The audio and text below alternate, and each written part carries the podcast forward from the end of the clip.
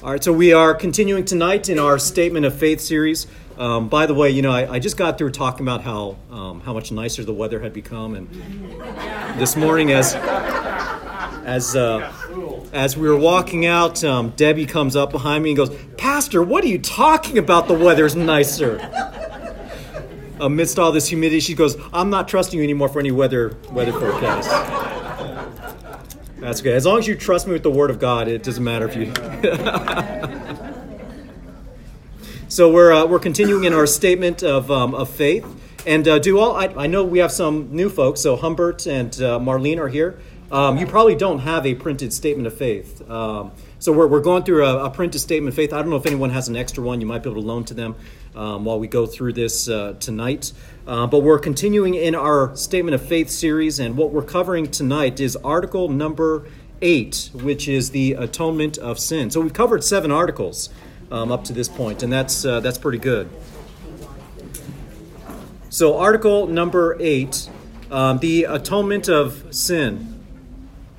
We'll go ahead and read what the statement says, and this is a, a very lengthy statement, and it's again all one sentence. Um, so this is uh, this is a mouthful. Okay, so article number eight, the atonement for sin, the statement reads We believe that the salvation of sinners is wholly by grace through the mediatorial offices of the Son of God, that he, by the appointment of the Father, freely took upon him our nature, yet without sin, honored the divine law by his personal obedience, and by his death made a full and vicarious atonement for our sin. That his atonement consisted not in setting us an example by his death as a martyr, but of a voluntary substitution of himself in the sinner's place, the just dying for the unjust, Christ the Lord bearing our sins in his own body on the tree, that having risen from the dead, he is now enthroned in heaven, and uniting in his wonderful person the tenderest sympathies, it's very puritanical language, tenderest sympathies with divine perfection he is in every way qualified to be a suitable, compassionate, and all sufficient Savior. so that's a, it's a full statement, a lot of wonderful statements there. Um, first of all, when we think of atonement, what, what does atonement mean? Any idea? What is our issue uh, with, with God? Yes, yeah, sin, but what, what is sin? What, what does sin why is sin the issue? What, what does it do in terms of our relationship with God? God is holy and he could not have sin in his presence. Yeah, he could not have sin in his presence. It separates us uh, from him, right? Um, so, so we have this separation from God without the Lord Jesus Christ. Um, and, and really, part of our salvation is, is this reconciliation.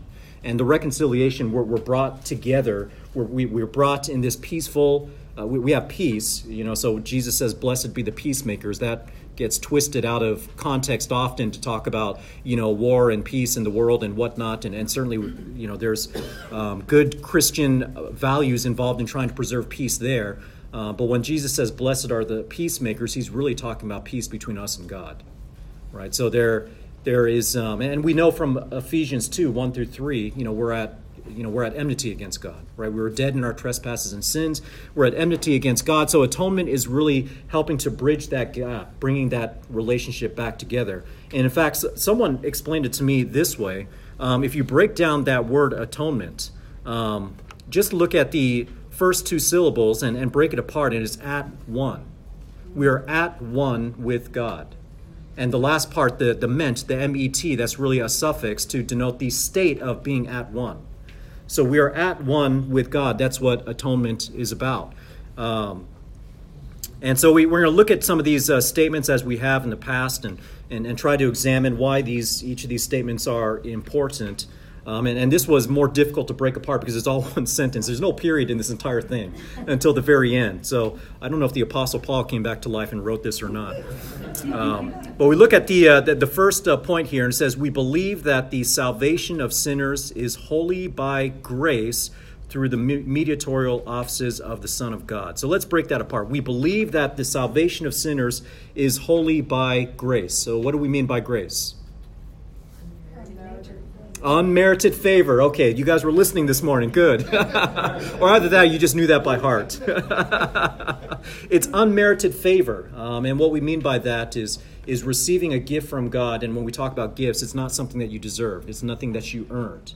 Um, you, you received it by the good grace of, of God. So salvation of sinners is wholly. So not partially, not half and half. Um, because, for instance, the Roman Catholic Church will teach that salvation is by faith and works, right?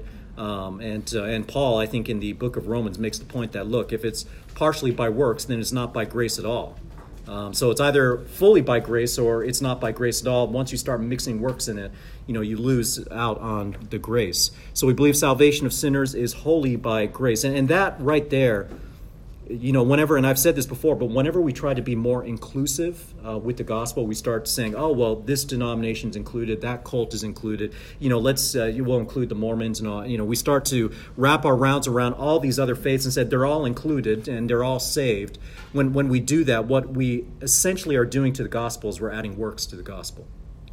Um, because if those folks do not believe that salvation is by faith alone, but they believe that their works somehow contribute to that, and, and we say that they're saved also, then we're saying that works can actually be used to achieve our salvation. And so by being more inclusive, and that was part of this morning when I said that people often say God is a God of love, and that's why we must love everyone and just include everyone. Well, you do that, and what you end up doing is that you end up adding um, legalism to the gospel itself. There's a free grace of the gospel um, that, uh, that, that needs to be preserved by the, uh, by, by the accuracy of recognizing that it's by the work of Jesus Christ alone. So it's wholly by grace through the mediatorial offices of the Son of God. Well, what does that mean? Through the mediatorial offices of the Son of God. Because we said if it's by grace uh, through faith in faith, you know, faith in Jesus Christ, I think that'd be pretty simple. But it says through the mediatorial offices. What do we think that means? He presented himself perfect before God. He presented himself perfect before God. Okay. Any other ideas? He shed blood. He shed blood. Sure, sure. Now, what what do we, uh, Maureen? Uh, His, his work was all sufficient. Uh, It was complete. It needed nothing added to Right. his work. Oh, absolutely, absolutely. was um, complete. Yeah, I, I mean, multiple times in the book of Hebrews, once for all, once for all, right? Uh, one sacrifice uh, for all. But what, what about this this phrase, mediatorial offices? Well, what do you think is meant by that? One mediator between God and man. One mediator between God and man, right? Intercessor for us. Yeah, yeah. Now, what's interesting though is I, I would have thought this would have been a mediatorial office, but it's mediatorial offices, plural. Isn't that just another way to say offerings? Offerings. Um, I think in this case, office is talking about um, the position that he fills. You know what, uh, what, you know how he functions, right? And and for instance, um, the mediatorial office that I would talk about is priest. Um, so he is up in heaven. He's not only reigning over heaven, heaven. Yeah, he's at the right side of, of God, but he is also interceding for us um, constantly as our great high priest, right? So that's um, that that's one of the mediatorial offices that he functions as our great high priest. So this might be in reference to the fact that Jesus really functions multiple roles. I mean, obviously he's Son of God, but he's also the Messiah. He's the King. He is the great high priest. Um, he is the prophet, right? He is not just a prophet. He is the prophet that was promised to Moses. Could you comment on, on the way in which the Holy Spirit also uh, serves uh, as an advocate for us? Because these, these two functions seem to overlap. Yeah, that's right. That's right. Yeah, and it, um, yeah, the Holy Spirit um, intercedes for us. I think you find that in Romans chapter eight. Yeah. Yeah, go, go, go with me to Romans chapter eight. Let's take a look at that. Romans 8, uh, 16. Yeah, the Spirit Himself testifies with our spirit. We are children of God. And then um, further down in 26, there you go. There you go. Yeah, so there's a couple of verses. In chapter 8, uh, verse 16, the Spirit Himself testifies with our spirit that we are children of God. And I would say that that's um, simply the work of the Spirit uh, within the believer. Um, that uh, that we belong to Jesus Christ, that we um, have been adopted. Um, we know that truth from Ephesians one uh, five. Um, but go down to verse twenty six. It says, "In the same way, the Spirit also helps our weakness, for we do not know how we should. uh, we do not know how to pray as we should." but the Spirit Himself intercedes for us with groanings too deep for words. Um, so yeah, this is uh, this is a good question. And is it the Spirit that intercedes for us, or is it Jesus Christ that intercedes for us? Well, it's both. Yeah, it's both. It's both. And and we know Jesus Christ is up at the right hand of God the Father, and in multiple ways. I mean, you think about Peter. You remember when Peter was, uh, you know, Satan got a hold of his mouth after Jesus said that he has to go to Jerusalem and he must uh, die, be tried, and and he would rise up on the third day. Peter said, you know, may it never happen. I forbid it. And um, Jesus says, "Get thee behind me, Satan!" Right? Uh, but then later on, um, Jesus tells Satan, not Satan, tells Peter that Satan has uh, demanded permission to sift him like wheat. And guess what Jesus' response was? I have prayed for you, but I have prayed for you. And it's amazing when, when you go to tradition of, of how Peter's life ended.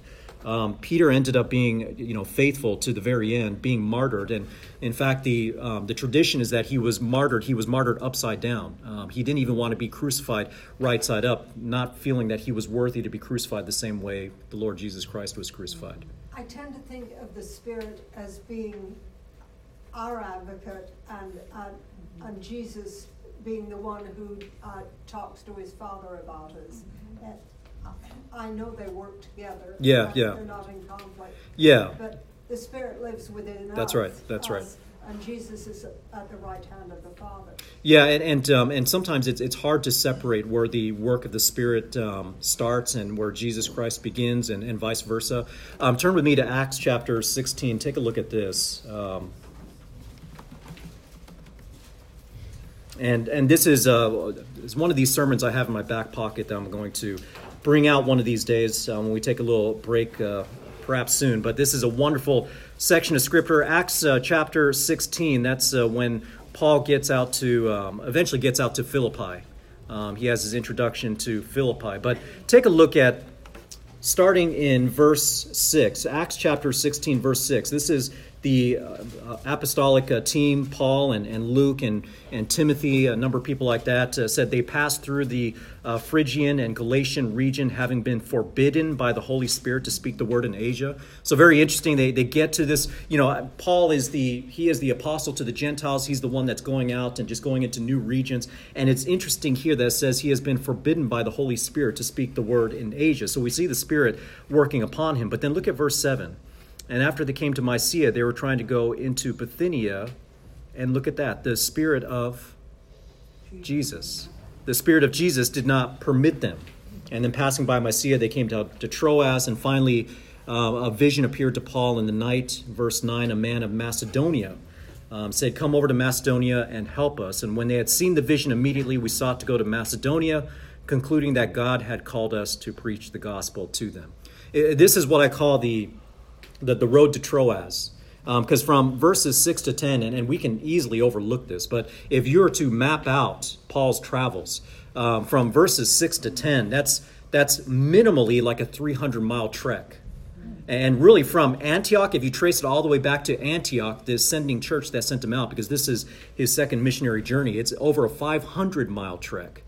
Um, so this was quite a walk. And for to, to walk 300 miles and not to know where Jesus is, is leading you, not to know where the Holy Spirit is leading you. But what, um, what I wanted to point out here is that, you know, we have the Holy Spirit first that forbid them, for, forbade them um, from preaching in Phrygian and Galatian region.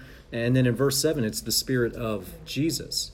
Now, I would say when we see the Spirit of Jesus, uh, I, I would say clearly the Holy Spirit's at work but it says the spirit of jesus and, and i think that jesus is actually directly involved in that somehow. Um, so, so where do we where do we draw the line in terms of you know who's interceding and who's operating? You, you know what? Um, they're, they're both in operation. They're both in operation. And, and and why is jesus involved here? Well the great commission that paul is fulfilling guess whose commission that is? That's jesus commission you know, so so Jesus um, has an active role in, in how the Word of God is is making it out there. But um, but yeah, with regards to trying to separate the two, um, in, in Romans eight, what we just read, it talks about praying. So we don't know how to pray. You know, we, don't pray the way we ought to pray, and, and the Spirit at times intercedes for us. Um, Jesus talked about how the fact that you're going to be brought before rulers. He told that to the disciples. You're going to brought, be brought before rulers and, and leaders And um, you're not going to know, and, and don't worry, but I will tell you at that time what to say. And how is Jesus going to tell them what to say? It's through who? Yeah, the Holy Spirit. The Holy Spirit. Um, so, yeah, I think they're both in operation. The Holy Spirit does the will of Jesus Christ and God the Father.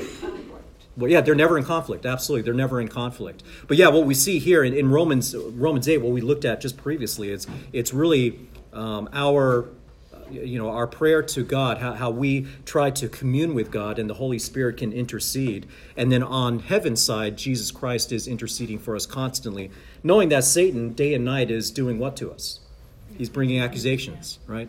I mean, you, you see that in Revelation. He's bringing accusations against us day and night, and also, I think um, knowing that we're in the family of God, knowing that we belong to Christ, knowing that He is our head, gives me confidence that everything that happens to the church is exactly what was intended by our Lord Jesus Christ. And, and He is interceding in that way to ensure that His will be done. Um, and, that his, his will cannot be overcome. And so there's there, there's significant um, truth when we think back to you know at the end of Ephesians one when when Paul wrote that that he has been exalted you know above uh, above all powers above all principalities and dominions you know uh, you know in, in the highest uh, level of heaven at the right hand of God there is no one who can thwart the will of God and there's no one who can thwart the will of Jesus Christ with regards to how the, the gospel is spread and how his church grows um, or how his church thrives and whatnot. And, and you know what? Um, sometimes that's not easy. I mean, I, I just uh, read, and I can't remember where I read it, but I just read online that, you know, some people have uh, promised that, you know, once you're a Christian, your life is automatically better, the church is going to be better, and, and this and that, and all that, that and the other. And, you know, God, God's will, he, he never promises an easy life, right? You know, John 15, 18, if the world hated you, know first that it what? Yeah, it, it hated me. So if it hated me, for certain it's going to hate you. You know, there's there's no reason why why it wouldn't. So um, we're not promised an easy life. We know that there's going to be trials, there's going to be challenges, especially within the church. Um, you know, the you know we're we're called in Scripture, and we're going to see that in Ephesians. We're called in Scripture again and again and again to be united together.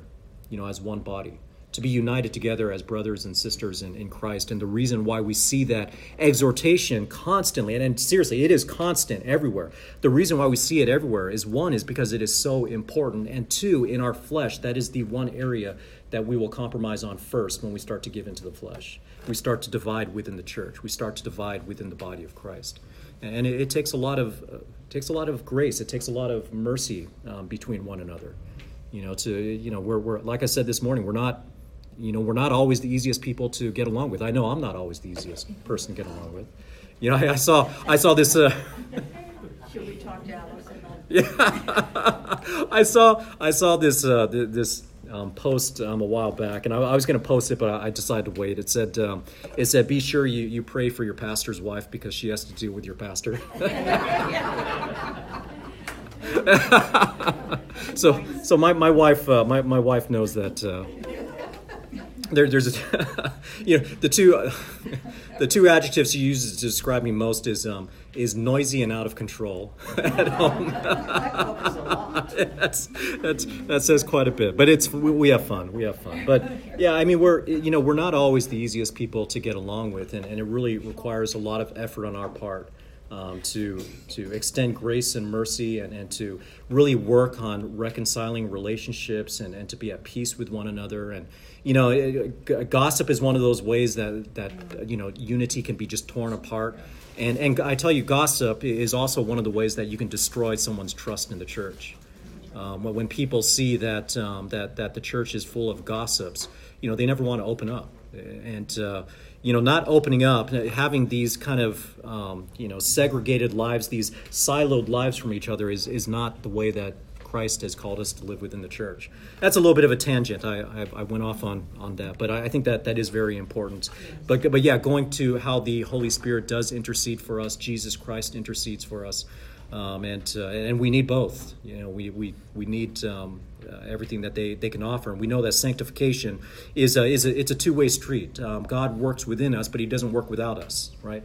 So sanctification is our responsibility, but it's our responsibility knowing that the power of God is is there to help us as we obey and and, and do His will. So, um, back to this uh, initial statement. Uh, so, the mediatorial offices of the Son of God. Um, he has multiple offices, so I think that's why offices is plural. You know, he's he, he is the prophet. He is our he is the Christ. He is the King. He is also the great High Priest. He has many different functions. He's the head of the church. Um, so he fulfills many different functions, and, and he mediates. So that's to come in between, to mediate, to between between us and, and God the Father. He operates in between us, and and that's also the the beauty of you know, in, in the book of Luke, um, when he is um, crucified and then the veil of the curtain is torn, right? The veil of the curtain, what, what, what is that veil? That was the veil to the holiest of holies, you know, where the great high priest could only go once a year on the Day of Atonement. So we're talking about atonement. That was on the Day of Atonement. He can go into the holiest of holies to offer up a sacrifice for all the unconfessed sins of Israel during the year. Um, but they, they only could go through that great high priest, and he could only go once a year, and he had to go the correct way, or else God would strike him down dead. Um, but uh, with, with the veil being torn, you no longer need to go to a priest. You have direct access to God through the mediator, Jesus Christ, our Lord. You know, and that's why, I mean, John 4, right? John 4, when Jesus is talking to the Samaritan woman at the well, right? What was the question that the woman asked? Where is it that we're supposed to worship? Is it supposed to be here on this mountain, or is it supposed to be in Jerusalem? And what does Jesus say? Look, there, there is coming a time, and it's already upon us, um, where it won't, you know, you can worship anywhere. God is, but the important thing is God is seeking worshipers who will worship in what? In spirit from the inside and, and in truth. In spirit and in truth. Um, so it's not about location, but it's really about your your heart. It's about you know worshiping Him um, genuinely, and that's only possible because now we have direct access to God from any location through Jesus Christ our Lord, who is omnipresent, which means what? He is he is everywhere. He is everywhere. We have access to Jesus Christ everywhere. I mean, these are, I mean, these truths are wonderful. I mean, they're absolutely wonderful. You can worship God anywhere you are on this planet. Um, and that's, uh, that, that's, that's a beautiful benefit uh, of being in Christ. Um, next statement says uh, that, uh, so says that he, by the appointment of the Father, freely took upon him our nature, yet without sin. Uh, what's that describing? came to earth as a man. Yeah, and there, we have a word for that. What do we call that? Incarnation. Incarnation. Yeah, incarnation. That's right. Um, turn to the book of John, John chapter 1.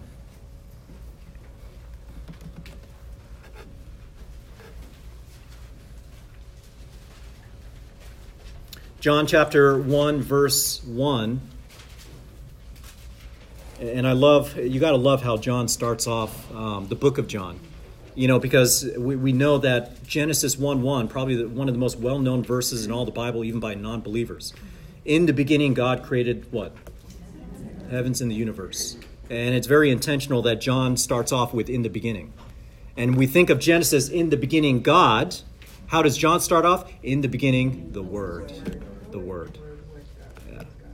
And, and yeah, and, and so he's taking our mind right back to the creation account. He's taking our mind to Genesis 1 1, saying in the beginning, but instead of saying, talking about creation, he's, he's, he's actually talking about a point in time even before creation. In the beginning was the Word, the Word was with God, and the Word was God. And then verse 14 is the incarnation, and the Word did what?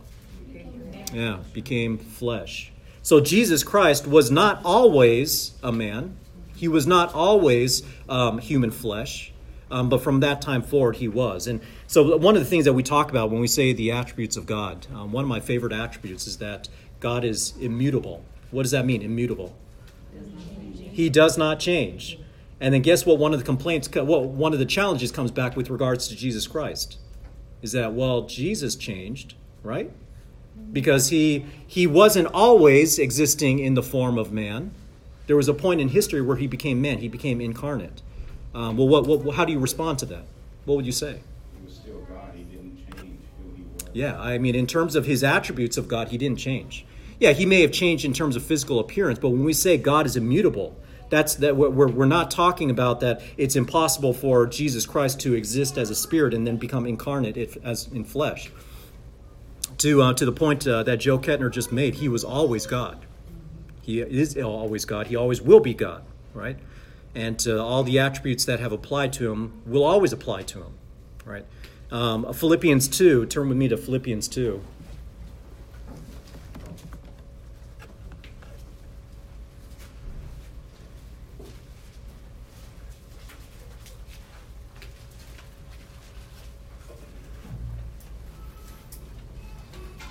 You know, because this, uh, this really, this kind of this second point that I'm covering here in the atonement says that Jesus, by the appointment of the Father, freely took upon him our nature.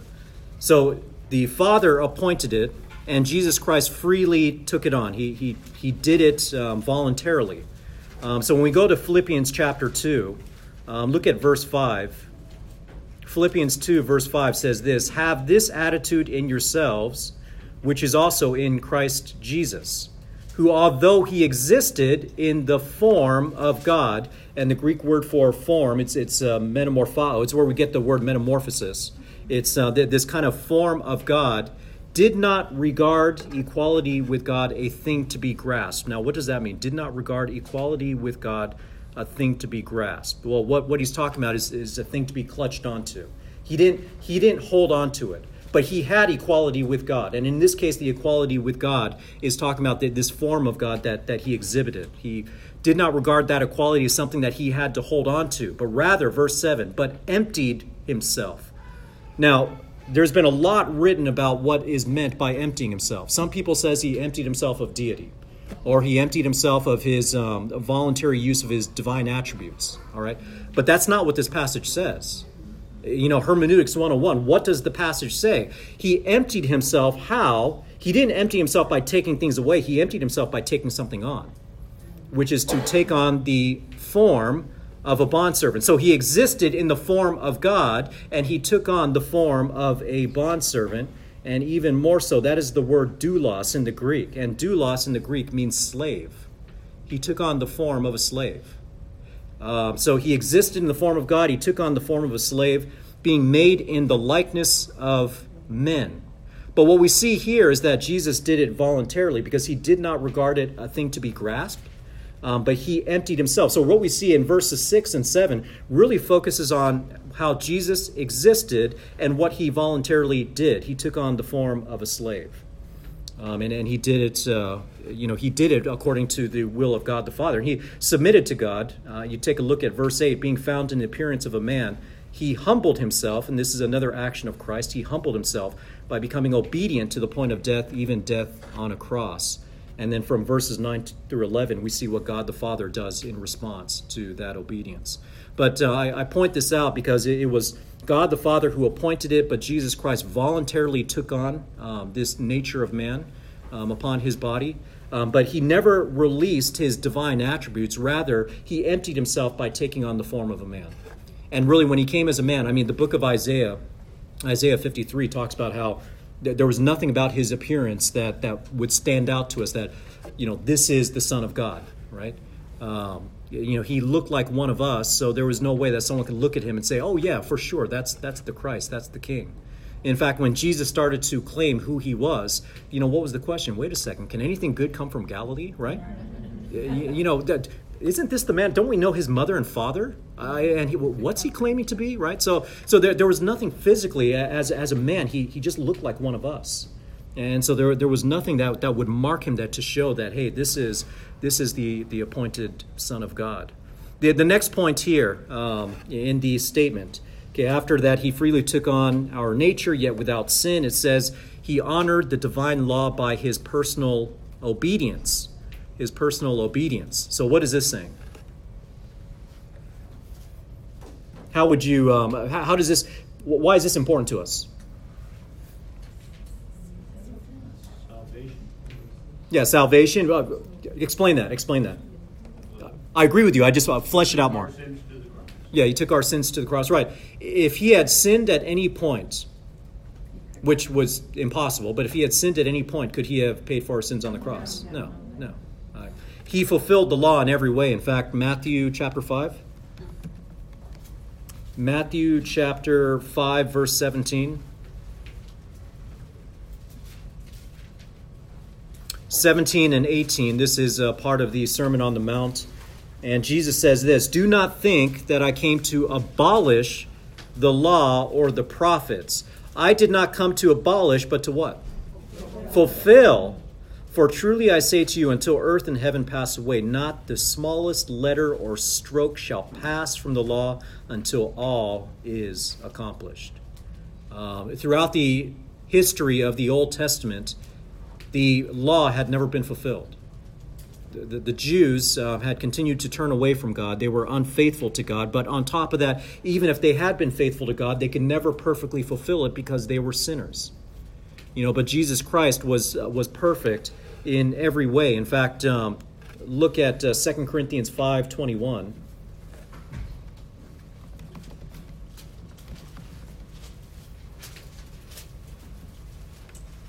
And this is what I refer to as the penal substitutionary atonement of our Lord Jesus Christ. But look at verse 21. We'll take a look at that. 2 Corinthians 5, verse 21 is the last verse of 2 Corinthians. Um, and we read, He made him, so God made him, Jesus Christ. So God made Jesus Christ, who knew no sin. So Jesus knew no sin, to be sin on our behalf. So he knew no sin, meaning he did not sin in any kind of way but he became sin on our behalf doesn't mean that he became a sinner, but rather he became our substitute. Right? He took on our sin on our so he took on sin on our behalf and then we have that so that at the end of verse 21 second half so that and here's the purpose so that we might become what the righteousness of god in him um, we are not righteous we know that from just the sermons we've gone through in ephesians um, chapter 2, we were dead in our trespasses and sin. But here it says we become the righteousness of God. And the only way that's possible is because Jesus Christ on the cross bore all of our sins, took away the penalty of our sins because he paid for it, and then gave us his righteousness. And so that's when, you know, that's why after this life, we have a guarantee that we're going to stand before God the Father, and God promises that He's not going to remember our sins. He's going to look at us, and rather than see our sins, what is he going to see? Yeah, he's going to see the blood of Christ. He's going to see the righteousness of Jesus Christ our Lord. He's going to see um, the perfect obedience and, and, the righteousness that came about by Jesus Christ. Um, but uh, here, what I'm getting at, uh, talking about the experiential, this this obedience of um, of Jesus Christ, um, there, there's another aspect to this of why this is this is important. There, there's another aspect to why the obedience of Christ was important for us as believers. What, what do you think that importance is? You know, aside from the fact that he had to be perfect and he had to pay for our sins, uh, what else? Take a look at uh, Hebrews chapter 4. Hebrews chapter 4.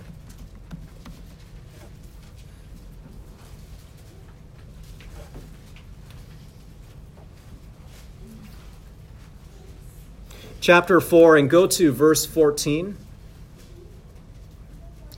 Chapter 4, verse 14, uh, we read, Therefore, since we have a great high priest who has passed through the heavens, Jesus, the Son of God, let us hold fast our confession. And then look at verse 15. For we do not have a high priest who cannot what? Sympathize with our weaknesses, but one who has been tempted in all things and yet without sin. And verse 16, and, and here's the therefore. This, this is what we should do as a response to that. Therefore, let us draw near with what?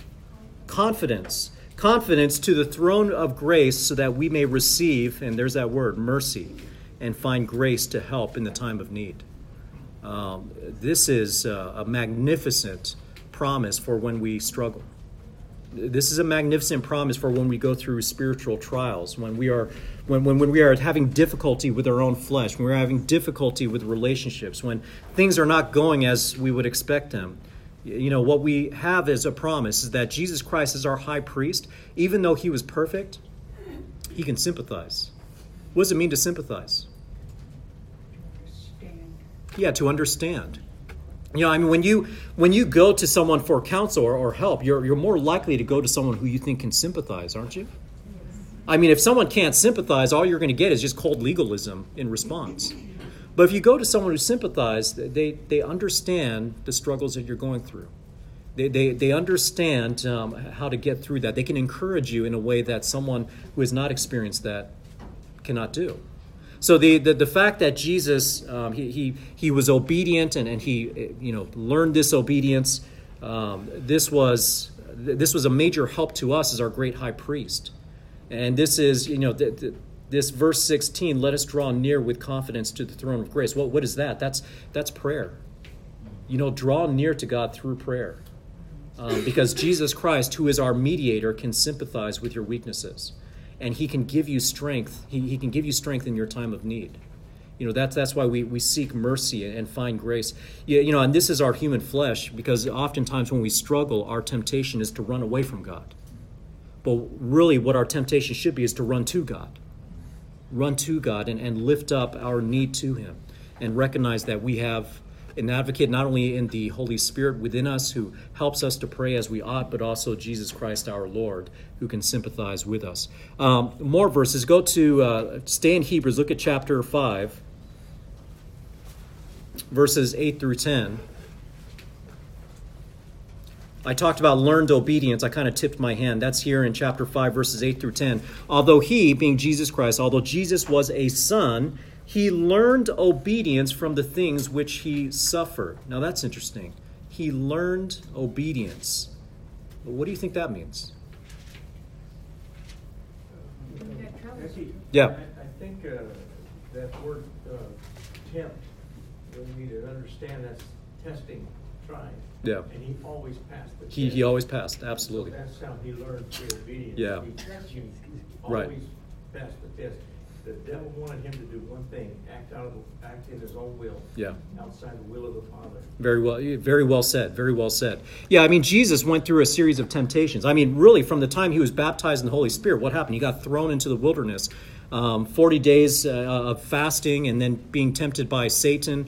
And Satan um, using Scripture to try to tempt Jesus, actually, um, twisting Scripture, really. Um, but uh, Jesus passed those tests as well as the rest of the tests for the rest of his ministry right? I mean, all the way up to his, uh, you know, his crucifixion. I mean, you know, think about his his prayer in the Garden of Gethsemane, right? Um, he, he says, "Let this cup pass from me," and his his sweat is like blood. And and uh, but what does he say? He says, "Not my will, but what." Yeah, your will be done. And and so we when we mention learned obedience, it's not that Jesus learned something new that he didn't already know. But what we're talking about here is that there was um, a submission, there was an obedience um, that he had not experienced up until then. Because prior to this, I mean, prior to being, being made incarnate, he existed in the form of God. He, he was a fully sovereign, fully independent God, and yet connected to the Trinity, but he did not have to obey um, in the way that he had to obey as a man. You know, and that's why Philippians talks about how he submitted himself even to the point of what? Death. And not just death, but what death what? On the cross. And that's significant because the, the cross was um, the, the, the most heinous way that you could die. I mean, it was like, it was reserved for the worst of criminals. And on top of that, Jesus Christ was was not just crucified, but he was crucified outside the gates of Jerusalem. So that that's like that's the lowest of the low that you can get. Um, that, that's like the, the, the biggest insult uh, for anyone. And so that, that was a stumbling block for a lot of Jews, you know, that, that would say, well, if he was our Christ, if he was our Messiah, how, how was it that he ended up getting crucified of all things and outside the city of Jerusalem? You know, that ended up being a stumbling block for a lot of um, Jewish people. That, uh, you know, when you read through the book of Matthew and read through letters like um, Hebrews, it, it helps to explain why all those things um, had to happen. So, my point here is that he learned obedience, he experienced obedience. That's partially what makes him able to sympathize you know, with our weaknesses, that he went through that. But there's another significance to this. Turn with me to 1 Peter 2.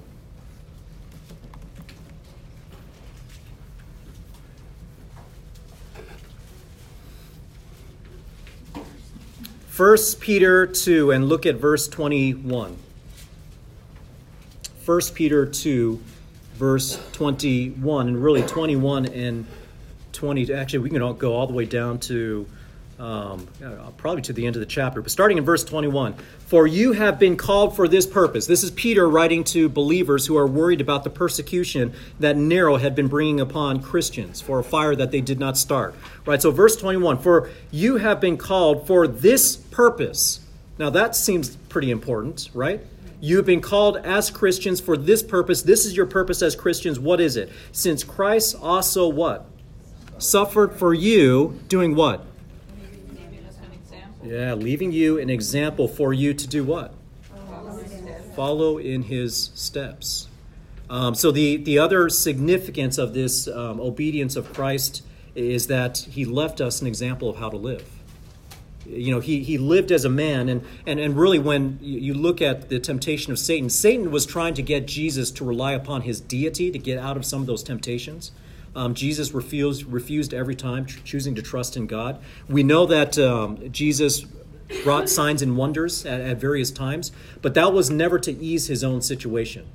Um, the signs and wonders, the miracles that he brought, were signs in order to in order to authenticate who he was according to the prophecies of the Old Testament. He, he never once relied upon his divine nature to make his experience any easier as a human. I mean, we know that he got hungry, he, he got thirsty, he got tired, right? He, he even slept, right? Um, so we, we know that he experienced a lot of the shortcomings um, that, that we had. Um, but in addition, he endured suffering. You know, at any time during the persecution that he was experiencing, he could have called down a legion of angels at any time, right? I mean, that's, um, was it uh, Pontius Pilate, you know, that, uh, that, that said, Are you the king of the Jews? And, and Jesus mentioned that at any time, if this was really his kingdom, he can bring down a legion of angels upon them at any time. Um, he had that authority to do that, but he didn't do that.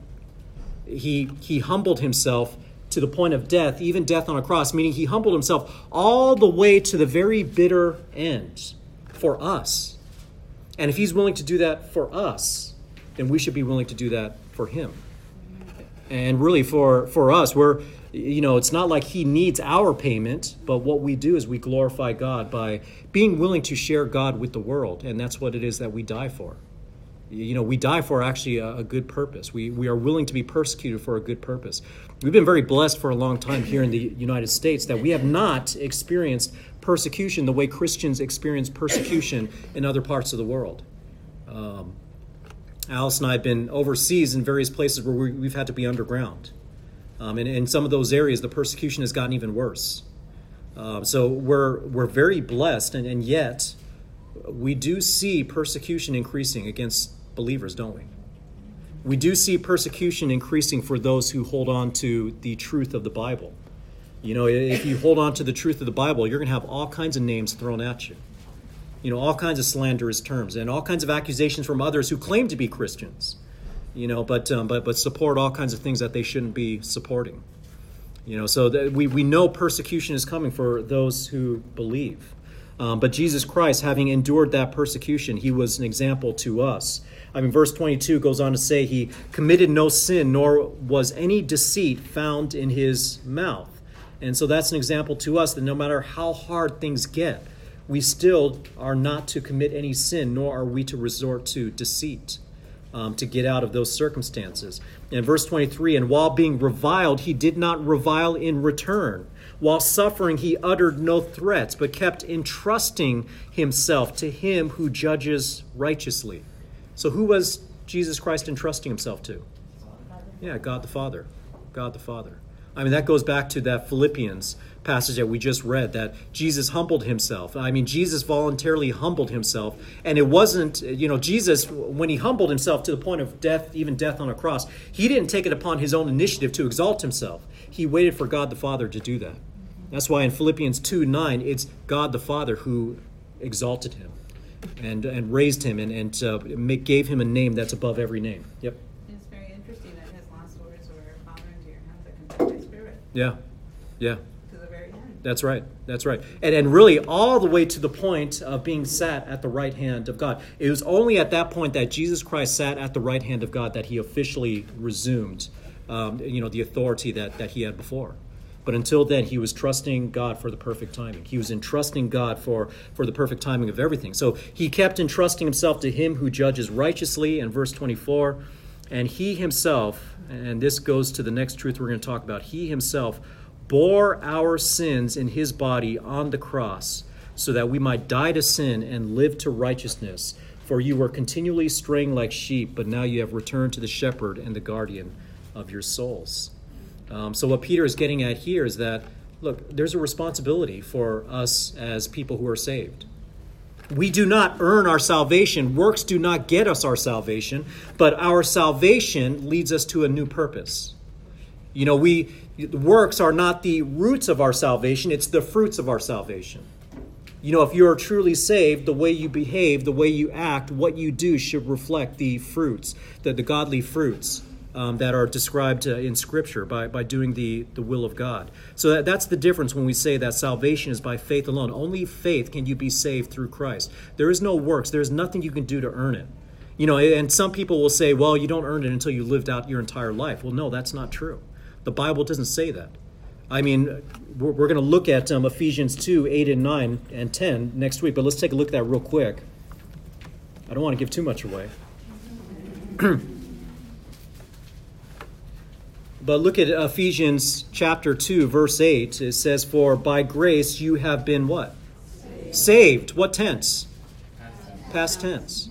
You have been saved. And look earlier, look at uh, chapter 1, verses, I want to say 14, 13 and 14. 13 in him, you also, after listening to the message of truth, the gospel of your salvation, having also believed, you were what? Sealed in him with the Holy Spirit of promise, who is given as a pledge of our inheritance with a view to the redemption of God's own possession to the praise of his glory. Past tense, you were saved by faith. And if you are truly saved, then you will persevere all the way to the end. You will persevere to the end and uh, and you will you will continue to be um, protected by the power of the Holy Spirit within you, protected by the power of God up in heaven, um, and and you will walk. You will. You're not going to walk perfectly. Um, there may be seasons where you're going to have difficulties. There are going to be season of trials. There's going to be season of, of spiritual uh, darkness, if you will. I mean, look at uh, Psalm 23, beloved Psalm.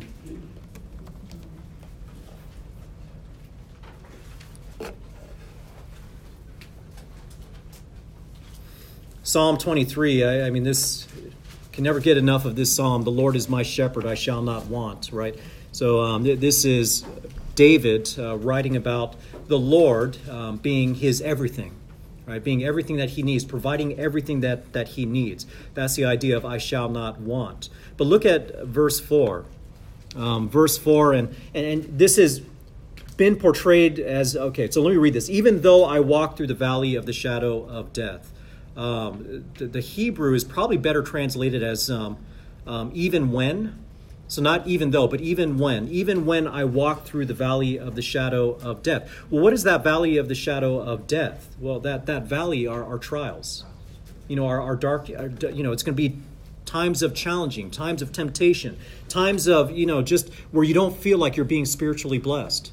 I mean, this is Paul on the road to Troas saying, We're going to minister here. No, the Holy Spirit presents us. We're going to minister here. No, the Spirit of Christ, you know, stops us. And it's not until they get all the way out into the coast and they're looking out, it's like, Well, there's nowhere else to go except ocean in Troas. And that's when they get that vision saying, Hey, come to Macedonia. And that's how Paul ends up there. Um, but there's going to be tr- times in our life where we're going to feel like we're walking in spiritual darkness. But here's the thing when you look back at verse 3, verse 3, I mean, David writes this He restores, the, the shepherd restores my soul. He guides me in what? Paths of righteousness for his name's sake. And so, what does that mean? That means in verse 4 that sometimes those paths of righteousness are going to lead you through the valley of the shadow of death. It's, it's, un, you know, it's unavoidable. Those things happen. But this is what we take, this is what we take comfort in. Uh, look at uh, look at this again. So verse 4, even when I walk through the valley of the shadow of death, I fear no evil. Why? Because you are with me. And there's a transition here because in the first half of Psalm 23, it's the shepherd leading the sheep, and now it's the shepherd walking alongside the sheep. And so even when we're in those dark places, even when we are going through those spiritual trials, we can rest assured that our Lord is always with us. I mean, that's the story of Joseph, right? I mean, Joseph, no matter what happened to him, you know, he sold into slavery. He, sold into slavery at Potiphar's house, and, and, and immediately in Potiphar's house, the scriptures say, but the Lord was with him. And even when he was falsely accused by Potiphar's wife and he was thrown in prison, it is said immediately, but the Lord was with him. And it's amazing. Sometimes we think if the Lord is with me, all these things are not going to happen. No, sometimes these things happen because the Lord is with you. And so that requires us to trust in Him. And that's what Psalm 23 is all about. It's, it's, it's trusting in God to be our everything. It's trusting God no matter where it is He guides us. Trusting in God no matter what, uh, what comes about our way. Oh my goodness, it's 7 o'clock already. Um, wow. I, I well, okay. Time flies, doesn't it? I mean, it's it's it's um it's it's absolutely amazing. And um, I, I I've been taking us to a lot of verses. Hopefully, this has been helpful, though. I mean, I, this is this is, I mean, these are just wonderful, rich truths. Um, but uh, you know what I'm going to get at next. Uh, let's take a look back at our statement again. Um, so Jesus Christ, he, he learned um, obedience, you know, and that obedience is an example to us to, to walk, recognizing that walking with Christ um, doesn't always mean that um, life is going to be sunshine and flowers, right? There's going to be dark times, there's going to be difficult days, and I will tell you what, it's in those difficult times that you actually prove your faith, right? I mean, you know, what does what was Satan's challenge to God with regards to Job? He said, "Does he believe in you for nothing?" I mean, you've basically put a hedge around him. You've blessed him. Of course, he he he's righteous. You've done everything good to him. And what, what does Satan say? You take those things away, and he's going to curse you. And that's what the rest of the book is. It's it's a test for Job, which he passes with flying colors. He never, even his wife is like, just curse him and die, right? You know, and Job says, no, I won't do that. I won't do that. You know, Job had, he did have to repent, but he had to repent of wanting to question God why he brought this calamity upon him. But what he didn't have to repent of is the fact that he refused to curse God. He continued to trust God even if he wasn't, if he was unsure as to why these uh, trials were happening to him. So we, we need to trust God as well, recognizing that whatever he brings us through, it's by the loving and sovereign hand of God and that He's got a purpose in it all, even if we don't see and know and understand what that purpose is. Um, so the, uh, the, the next point, and I'll probably wrap this up, and we'll continue this uh, next week. Um, so we talked about how He honored the divine law by His personal obedience, and by His death made a full and vicarious atonement for our sin. A full and vicarious atonement. Vicarious means in our place in our place. In fact, uh, the word vicar, sometimes we don't use that here, but it gets used in Europe. A vicar is used sometimes to refer to um, someone in the clergy. Um, it's uh, the idea of a mediator. Um, but a full and vicarious to- atonement for our sin. I refer to this as a penal substitutionary atonement. And this, this statement here is important because a lot of people deny that Jesus Christ had to die for our sins. A lot of people deny that. Uh, and so, and I think in the scriptures that we looked at, I mean, the idea that that he bore our sins on the cross. I mean, Peter said that. You know, we, we saw that in, in 2 Corinthians 5.21, that he who knew, knew no sin became sin on our behalf. I mean, the scriptures are very clear that, that he took on our sin and paid for our sin in our place and paid the penalty on the cross. But believe it or not, there are some who call themselves Christian that describe this idea that God the Father punished God the Son as divine child abuse. And they, they, they, say, you guys are wrong. What you guys are describing is a hateful God who, who conducted divine child abuse against his son. Oh, no, no, that, that certainly cannot be true. He loved his son, and so he wouldn't do that willingly. That, that happened because of the hatefulness of man. I mean, that's, that's what they'll say. You know, and um, yes, in the back corner. Child abuse is involuntary. Yeah. Amen. Great point, Julia. Great point. Yeah, Jesus. Uh, that's that's a great point. Jesus Jesus Christ submitted himself to that punishment. In fact, at the end, when he said "It is finished," guess what that meant? He he was done paying the price. He knew what he was there for, and he knew when it was done. You know, and and uh, talk about his divinity. I mean, you know, at the end when he let out a, a loud cry, right, and then gave up his spirit I mean, that was significant too, because someone on the cross who's suffering through that kind of pain shouldn't have that kind of energy to do that kind of that thing. When he let out a loud cry, it went to show that no, he he was physically in full strength. You know, though he was uh, suffering as as he was. Um, but penal substitutionary atonement, it's something that um, I hold very near and dear to my heart that he, he died as a substitute um, to, to pay the penalty of our sins. That's what it means uh, penal substitutionary atonement. Well, let's go ahead and um, let me see what else we have here. You know what? We're almost done, actually. Let's go ahead and wrap this up. You guys don't mind, right? We'll, we'll go ahead and wrap this up. Um, last two points. Okay, so last few points, and it really it's talking about the same thing. So.